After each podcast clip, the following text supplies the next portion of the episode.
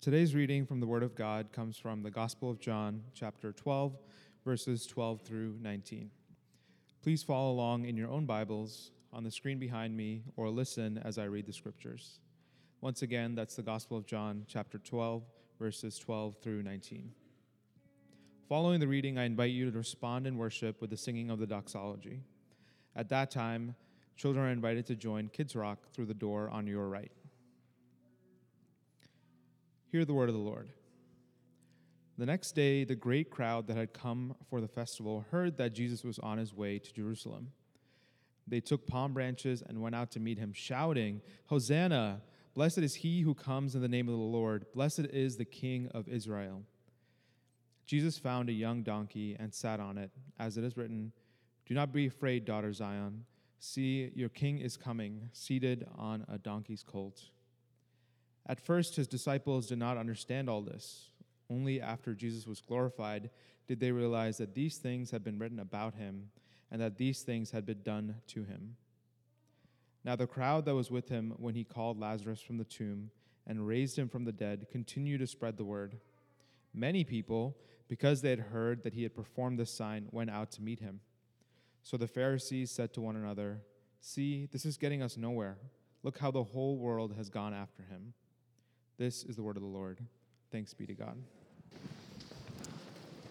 Well, good morning, friends. My name is Bryn. I am one of the pastors here at Anchor Bay Church, and I am so glad to be worshiping with you this morning. I am so pleased to see so many of you coming out on a cold Sunday. Um, and after vacation. So, welcome back to those who are traveling. I want to take a moment and just be quiet before the Lord and invite the Holy Spirit to speak to us where we are with whatever we brought into the room. The story that we're going to unpack this morning is so cool and so profound, and I hope that the Holy Spirit uh, brings some new insights into your life. And so, let's invite God to do that uh, quietly on our own for a minute, and I will open us with a word of prayer after we've had a, a moment of silence. Father, Son, and Holy Spirit, we acknowledge that your way is not our way. But we want your way. And we ask that this morning you would deepen that desire in us to know you and to follow you through death and into life, even when that involves suffering and sacrifice. We pray that you would uh, invite us wherever we are with the things that we struggle with um, to know you better, to follow you differently. We thank you for this Lenten season where we have the opportunity to engage with you in a different way, and we ask that you would engage with us this morning. We love you. We offer this time to you as an act of our worship. We pray these things in Jesus' name. Amen. Well, before we get into it, I feel like I owe you an update. I just have to come clean. Um, so, last week, if you were here, I talked about how I really like TV shows and I'm not into zombie TV shows. I'm into more like werewolf and vampire TV shows and like post apocalyptic uh, dramas. And I, I talked about The Last of Us and how The Last of Us is like super popular, but I just have not gotten into it because I, I tried a couple of episodes, I just didn't really like it. And last week, someone earnestly asked me, as their pastor, to try again. And because I am a kind and loving pastor and I wanted to offer good pastoral care, I tried Last of Us again, and now I'm a little bit obsessed with it. So, that's the update. I am now inviting zombies into my TV repertoire. So, if you have heard me preach, uh, you probably know that I like TV, I like movies, and I like music. And so I want to start with an exercise. So Betsy's going to play a couple of sound clips, and when she does, I want you to tell me what they represent for you. So Betsy, cue up the first.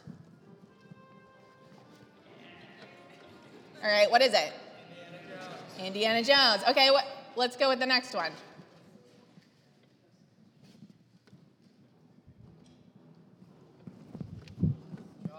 Jaws. Nice. Donna. Donna. Donna. So you're picturing like a big shark. All right, we have one more. that takes people like two seconds. um, awesome. Okay, so that's not too hard, right? It's pretty powerful. You just listen to a couple of notes, and, and images and, and colors and maybe whole stories come up in your mind that weren't there a second ago. You hear two notes, dunna, dunna, and a picture of a giant fish comes into your mind.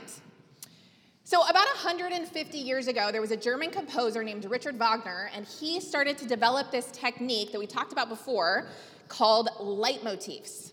leitmotifs. He developed it for his opera, Der Ring des Nibelungen. Nibel- our German speakers can correct me later. Nibelungen. Nibelungen. Has anyone seen this opera? It still has a cult following. We've got a couple of people who have seen it.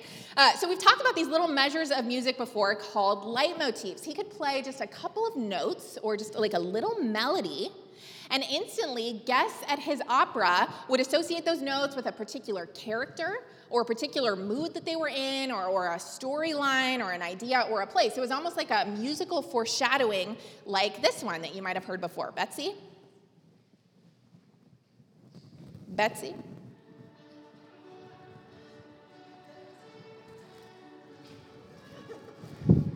The Flight of the Valkyries. So that's from this opera, and it was one of his leitmotifs. It's supposed to, to conjure up images in your mind of particular characters that he's about to talk about.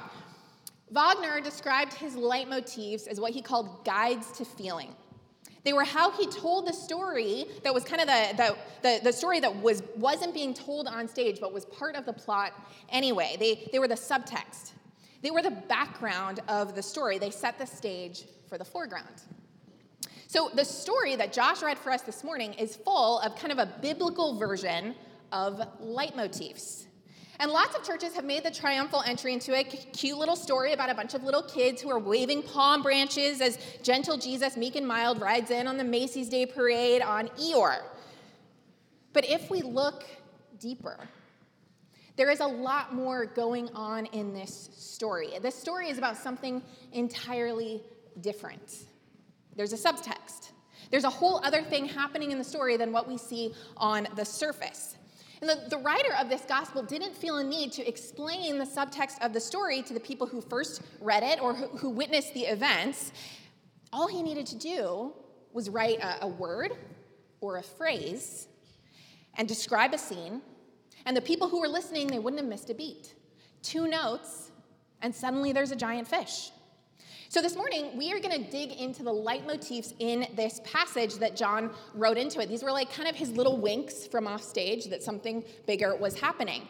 And this sermon is going to feel a little bit more like a history lesson than our sermons typically do, but I think the history is so profound and so cool. And what we learned this morning can set the stage for our, the whole rest of the story that we will talk about during Lent. So if you brought your Bibles, I'd invite you to turn with me to the Gospel of John, chapter 12, verse 12 and we will get started. So, we have been spending this entire year unpacking the Gospel of John. We spent the fall with Christ's invitation to come and see. Come and see. And then this winter, we looked at Jesus' signs and wonders as he explained to his followers and to the crowds around who he was in word and in deed. And now during Lent, we will see the story slow way down as Jesus prepares for his death as a king and a criminal. A few days ago on Ash Wednesday, Kent Harrop, who's a member of our ABC community, opened our Lenten series by telling us about this super exclusive party that was thrown in Jesus' honor.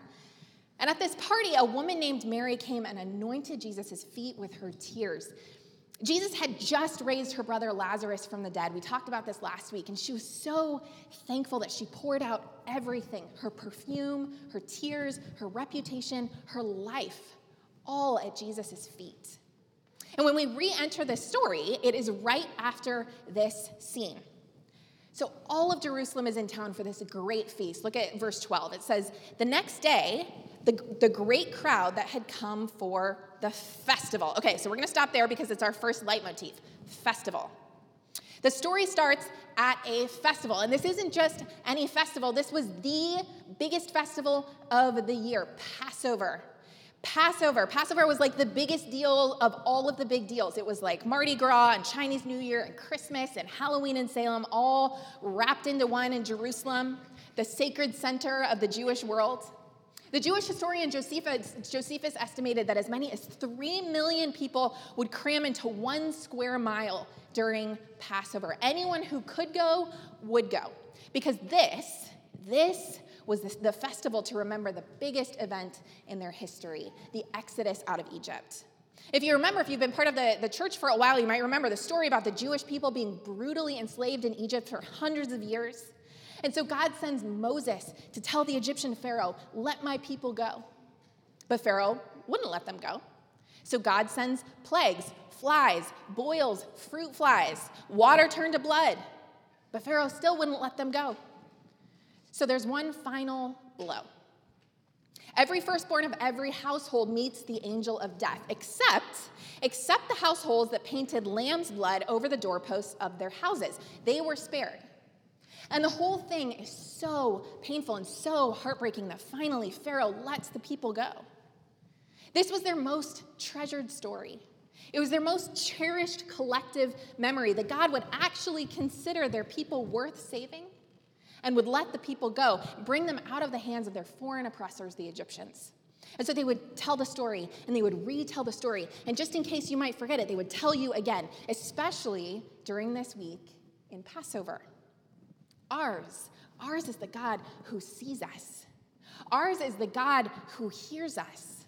Ours is the God who has compassion for us and will save us. Ours is the God who has saved us from the hands of the Egyptians. And here's the kicker ours is the God who can do it again.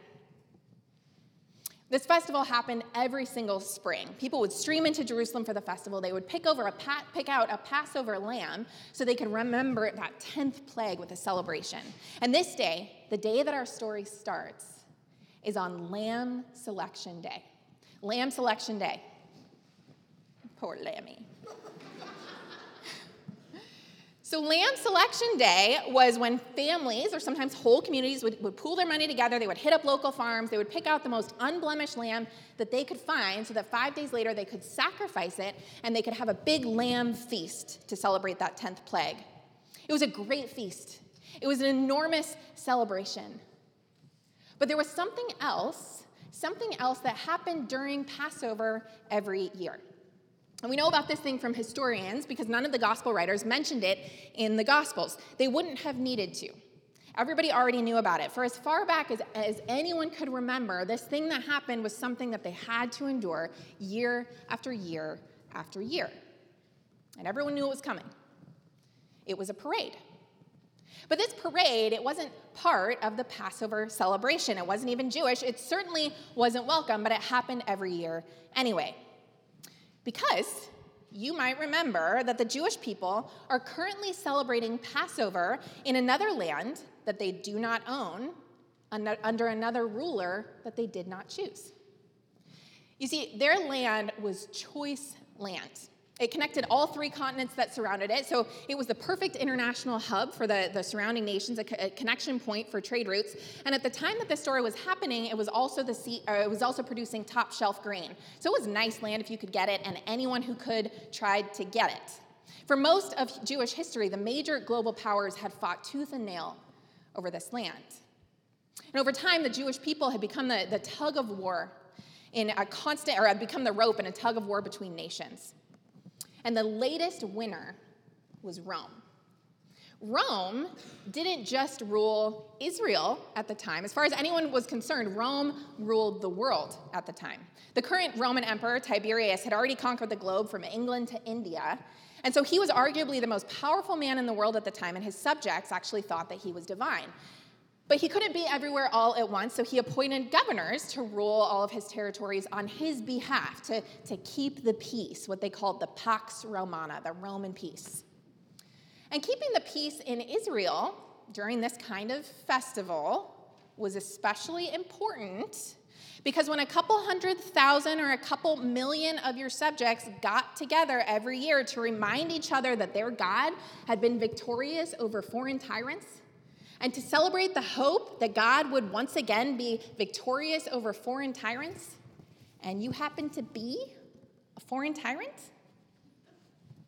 you might get a little nervous. Because what if they stopped talking about Egypt and they started talking about you? Well, that could mean riots. If enough of them got fired up at the same time, that could mean mutiny. We can't have that. Historians would record stories about Jewish leaders standing up on the Mount of Olives claiming to be the Messiah, the chosen one who would lead God's people into victory, which would usually be followed by riots, which would usually be followed by the Romans coming in and killing everyone. And it happened often enough that the Romans brought in extra troops during that week. They were there to remind you, just in case you forgot, of who was boss. In, in case you couldn't pick it up from the emperor's face on every coin, or the Roman laws, or the Roman taxes, or the, the Roman guards whispering into their walkie talkies every time someone looked at them side eyed, Rome would make sure that you knew. They would sear it into your memory with a Roman parade during your highest holy week of the year. So before the Roman Passover festival or the Jewish Passover festival could begin, the Romans would make the Jewish community sit through their parade. This is Hunger Games level domination. The parade went like this. They would ride in from the west, from a, a town called Caesarea Maritima, Caesarea by the sea. They were coming from a, a city that was named after the emperor. It was the governor's seat of power all over Judea. First, the Roman war eagle would be paraded in. It was made of the, the finest metal and gold, and it would be put on top of a high pole so you couldn't miss it. And then the color guard would come in with the giant flags embroidered with pictures of their emperors and their divine titles and all the battles that they had won. Next, the soldiers would march in. They would be carrying metal shields. And then horses, so many horses and armored chariots like, like tanks to blast through the city. Can you imagine? You just put yourself on the sidelines of this parade for a second? Cavalry, horses, chariots, dust swirling, armored feet marching in time to beating drums, sun shining all over the metal, clanking in rhythm, while their impoverished subjects stand by to watch. And last in line, riding on a huge horse, this big, impressive stallion, was the Roman governor of the day. You might have heard of him, Pontius Pilate. His name just drips with infamy. But in reality, Pilate wasn't really all that important. By this time, he had really put the minor in minor official. He wasn't really known for being a great leader. He was known for being a pretty terrible one. He was rumored to be anti Semitic. He was known for his backroom handshake deals. He was, had a reputation for being simultaneously proud and insecure, as those who struggle with pride often really are. He'd been appointed governor of the area, Judea, by the emperor himself, which sounds impressive, but it really was not a promotion. It was a demotion that Pilate was appointed after some big mistakes that he had made. From the Romans' perspective, Judea was in the middle of nowhere. It was famous for being rebellious and hard to manage, and Pilate probably had his hands full settling religious disputes in small towns. This was not anyone's dream post. Pilate was a little deal. But he had so much armor on that he could really prop himself up to be a big deal, especially during the parade. So every year, the Jewish people in Pilate, they would do this dance. The Jewish people would stream in to celebrate, and the Romans would march in to dominate. But one year, one year on the other side of the city, coming in from the east, there was a second parade. Another leader riding into Jerusalem from the eastern part of the city. We hear about him from the prophet Isaiah. It's, he says that there was nothing beautiful or majestic about his appearance to attract anyone to him. He was a man of sorrows, acquainted with grief. The Gospel of Luke even says that as he rode into the festival, he was crying. He probably wouldn't have been recognizable at first glance to very many people, although there would have been whispers or rumors about who he was. Some people said he was a, a great teacher. Other people said that he was a great prophet. Some people were even saying that he had raised a man from the dead. Once, he was called the Lamb of God. And here he was riding into Jerusalem on Lamb Selection Day. He didn't ride in wearing metal armor, he wasn't dressed to impress. His mighty minions weren't impressive soldiers or cavalry, they were boondock fishermen, turncoat tax collectors. There were no war eagles or chariots or horses in this parade, just a bunch of cheering peasants and a man and a baby donkey that he'd found nearby. Donkeys weren't really exceptional in any way in that time. They were strong enough to carry sacks of grain and skins of wine, and they were agile enough that they could make it through hill countries. So they were the preferred mode of transportation for the middle class. In that culture, they weren't symbols of wartime like horses were, they were symbols of peacetime. And they were also, for the Jewish people, a leitmotif. When these people heard and saw what was happening with the donkey, all the bells would have gone off. Ooh, something's happening. In verse 15, John quotes an old Israelite prophet, Zechariah. He says, Do not be afraid, daughter Zion. See, your king is coming, seated on a donkey's colt. So, this was what was called a remez. Remez. It was a, a Hebrew literary, Jew, Jewish literary technique. It was when you would start, you would kind of quote the first part of a quote, and you would know that everybody was so familiar with it that they would just know by heart the second part. So, it'd be kind of like if I said, The apple doesn't fall far from the tree, or a rose by any other name still smells as sweet. Yeah, so there's that's kind of what, what a remez was. And John would have known that if he quoted the first part of this quote to his readers, that they would have already known the second part. He didn't even need to include it. So he says the, the first part, it says, Do not be afraid, daughter Zion. See, your king is coming, seated on a donkey's colt. And then the rest of it goes, I will remove the battle chariots from Israel and the war horses from Jerusalem. I will destroy all the weapons used in battle, and your king will bring peace to the nations. So, a man on a donkey's colt is riding into Jerusalem from the east, while battle chariots and war horses ride in from the west. That was significant. That was a leitmotif. And it meant that their king had come.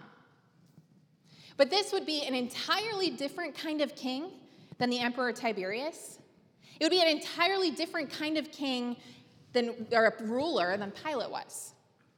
This king's kingdom is actually about true peace, not about war. This king's reign is about service, not about domination. This king's parade is humble, not proud. His crown would be a crown of thorns. His throne would be a Roman cross. His coronation day would be his execution day, and he would enter his glory not wielding a sword, but pierced by one. Pilate's parade, it was an embodiment of the values of their day. And here's the thing in a lot of ways, they're still the values of our day. Pilate demonstrated the kind of power that comes when you're the best, when you win, when you stand out, when you can beat the competition. But Jesus' parade, it was the embodiment of an entirely different kind of power. The kind that comes through self sacrifice, through serving, through loving in a way that costs. Christ's kingdom was as far from the way of the empire as the East is from the West. Two parades, two ideologies, two theologies, two ways of being in the world the empire in the West or the kingdom in the East. Which one would you choose? One bullies, the other loves. One fights, the other serves. One kills, the other dies. With every movement toward the city, Jesus pushes us toward a decision. Jesus pushes you toward a decision. Which side of the city are you going to run to? Which parade is going to draw you in? Which kind of power do you find most attractive? On the one side, we have the kingdom of coercion, the, the kingdom of control, of selfishness and self protection. And on the other side, we have peace and humility and laying down our own wills, our own preferences, our own expectations, for some, even our own lives, to serve this king. I think most of us would like to believe that we would choose the way of Jesus that we would do anything at any time for anyone, even when it hurts. But sometimes in our world, it's just so easy to get caught up in the other parade. For most of us, we would like to believe otherwise, but our, our natural instinct is to armor up when something threatens us, even when that armor is heavy, even when it's suffocating. We make ourselves big. When we're feeling powerless, we assert our authority. We, we criticize our colleagues we put down our students. We shame our spouses. We, we demonize the other side. When we're feeling insecure, we triangulate to make sure that we know that we're in the right. We get sarcastic, we get critical, we get cynical. When we're feeling threatened, we pull rank, even just subtly. We steamroll, we raise our voices, we remind them who's boss. We get defensive, we get aggressive or passive aggressive. We use our weapons to get our, our words as weapons to get our way. We shoot back a condescending comment. We put it in an email so we don't even have to look them in the eye when we do it. Maybe we're too outwardly nice to actually act on those feelings, but we have shower conversations with them, and we always win.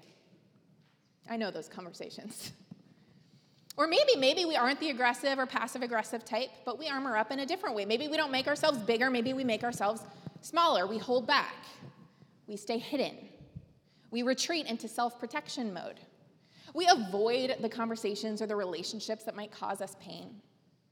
It's all armor. We just wear it a little bit differently.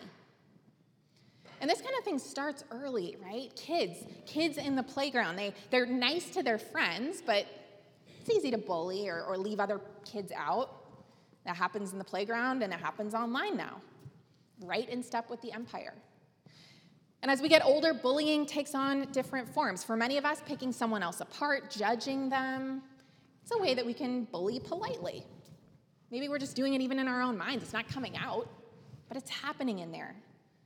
Maybe they won't even ever know about it. But we're still thinking right in step with the empire. Maybe I believe that I, I should love my enemies and serve those who hurt me. But in those moments when I'm really angry or I'm really afraid, sometimes it's easy to respond to them like the empire would. And the hard news is that so often, so often, the times that the empire comes out in us, it comes out at the people that we're closest with our family, our intimate friends, the people who should feel safest around us, but who sometimes just don't. And when we're living like that, we end up with a culture or a household or a workplace or a school where people no longer feel safe, where people no longer feel free to be vulnerable or to ask questions, where they don't feel free to fail, or they, they're not free to be who they truly are. We might end up crushing the opposition. We might end up on top. We might end up on the winning side of the argument, even in the shower conversations. But in the process, we've also trampled any hope of connection or grace or peace under the hooves of our war horses. We want to be drawn into the parade of Jesus. But I'd imagine that most of us spend at least a little bit of time with the parade in the West. We try to live both God's way and the way of the rest of the world. The, the crowd surrounding Jesus sure did. They see him approaching on a donkey. They know the prophecies. They've, they've heard the leitmotifs under the surface of this scene. They've heard of this man. They've heard rumors about him that maybe he's the Messiah. Maybe he's the anointed one. Maybe he's the, the king. This is the one.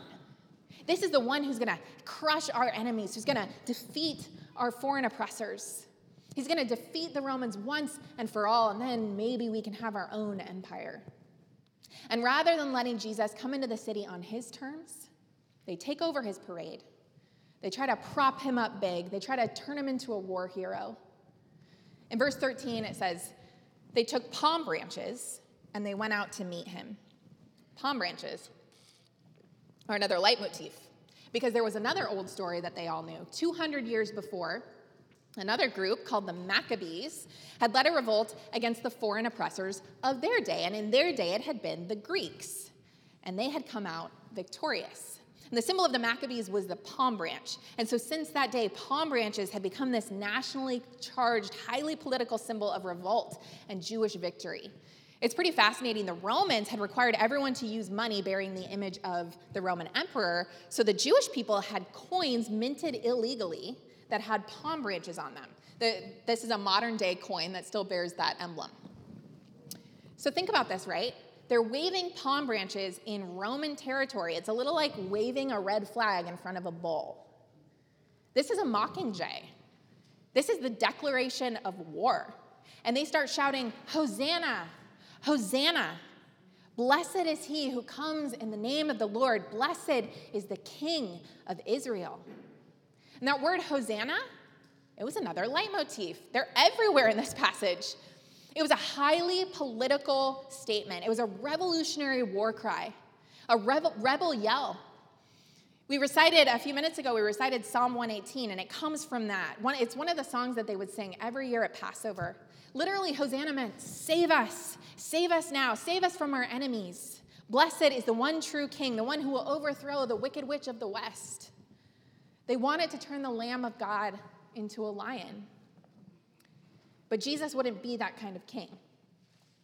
Instead, he was betrayed and arrested and tried and sentenced to death as a criminal.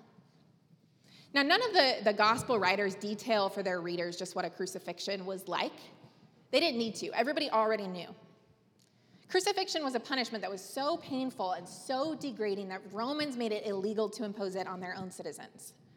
Crosses were assigned to only the worst kind of criminals, the basest kind of bottom dweller, the most shameful of the ashamed. And that is how Jesus, the King of Kings, the Lord of Lords, that's how Jesus died. He did not die grasping at power. He did not die playing the God card. He didn't use his privilege to his own advantage. Instead, he became obedient to death, obedient to the kind of death that was illegal to impose on anyone who had any kind of value. Our king died as a criminal. And the moment that looked like the greatest failure in the world's eyes, it was the greatest honor in the Father's. Without his death and resurrection, friends, all we will know is the parade of Pilate. We can never choose Christ's way on our own. Pilate's parade is too in us. It's too much a part of the world for us to escape it on our own. But when we put that way to death with Jesus on the cross, when we choose the way of the criminal Jesus, he says his new life will reign in us. And by his spirit, alive in us, we can learn a different way. So, if we fast forward to the end of John's gospel, when he appears to his disciples after he's raised from the dead, he says, Peace. And he says it twice peace, peace. Peace is actually offered to you right now. And this was not the kind of peace like Pax Romana that's imposed on unwilling subjects who are forced into submission. It's not the kind of frightened quiet that comes when people are too afraid of us to be honest or to push back. It's not the kind of peace that happens when we act nice, when we're really hurting, when we avoid conflict, when we put on armor instead of having the hard conversation. This is a whole other kind of peace. It's the kind of peace that restores and heals and sets all things right. It's the kind of peace that sets you free from the worry that maybe you're not good enough. It's the, the kind of peace where you don't have to wonder where you stand with people. It's the kind of peace where you don't have to be afraid of bad news. It's the kind of peace where justice truly is for all people, for all time, everywhere, where there's no more poverty and no more pain, no more need for self protection or self preservation, where you can remove the heavy armors and the grave clothes that you are still wearing, so that you can be part of God removing the heavy armor and the grave clothes that our whole world is still wearing. Jesus isn't just here to give new power to our previous agendas. Jesus is here to give us a whole new way to be, along with the Holy Spirit power to fulfill it. His way, his way is unlike anything else that the world can offer us. And when we choose his way, when we allow his life to live in us, it restores us to be the people that we were intended to be all along. So this week, and this Lenten season, let's sp- spend some time getting to know His way. Let's, let's start by paying attention to the parades that are living in our lives. Let's pay attention to, to the armor that we wear.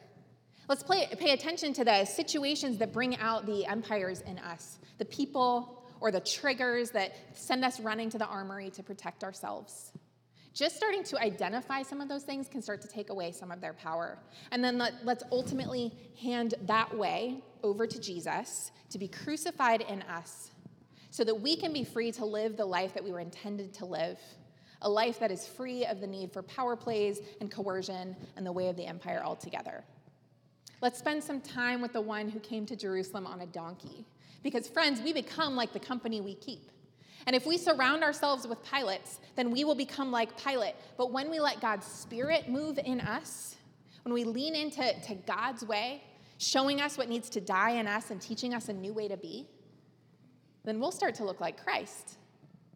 So, if you haven't picked a Lenten spiritual practice yet, I'd encourage you to choose something intentional that puts you in Jesus' pathway. Something that you can do in this season to keep learning the way of Jesus in a different way, our criminal and king.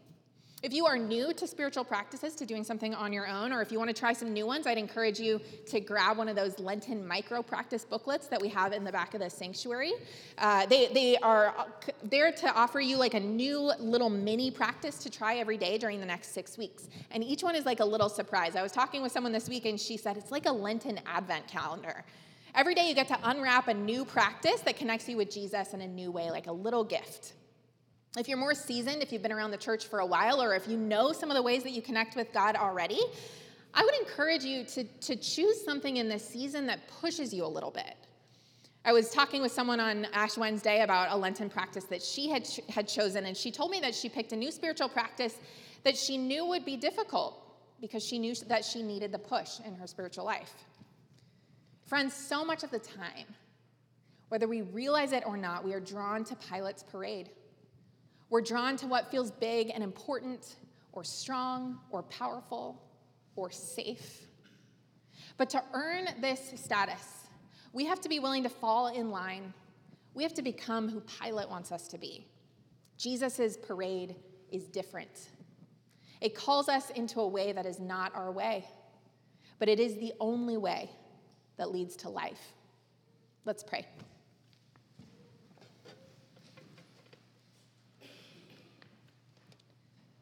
God, your way means life. Your way means peace and love and freedom. And we admit, we confess that so much of the time we choose the other ways. We choose ways that lead to death death of relationships, death of uh, love. We ask that you would put those ways to death in us so that we might live with you and so that we might demonstrate your life to the rest of the world that so desperately needs your life. We pray that your life would be alive in us, and that this week, as we go into our week, you would show us the ways of the empire that is, are still alive in us, and that you would draw us into yourself so that we might learn your way. We love you. We pray these things in Jesus' name. Amen.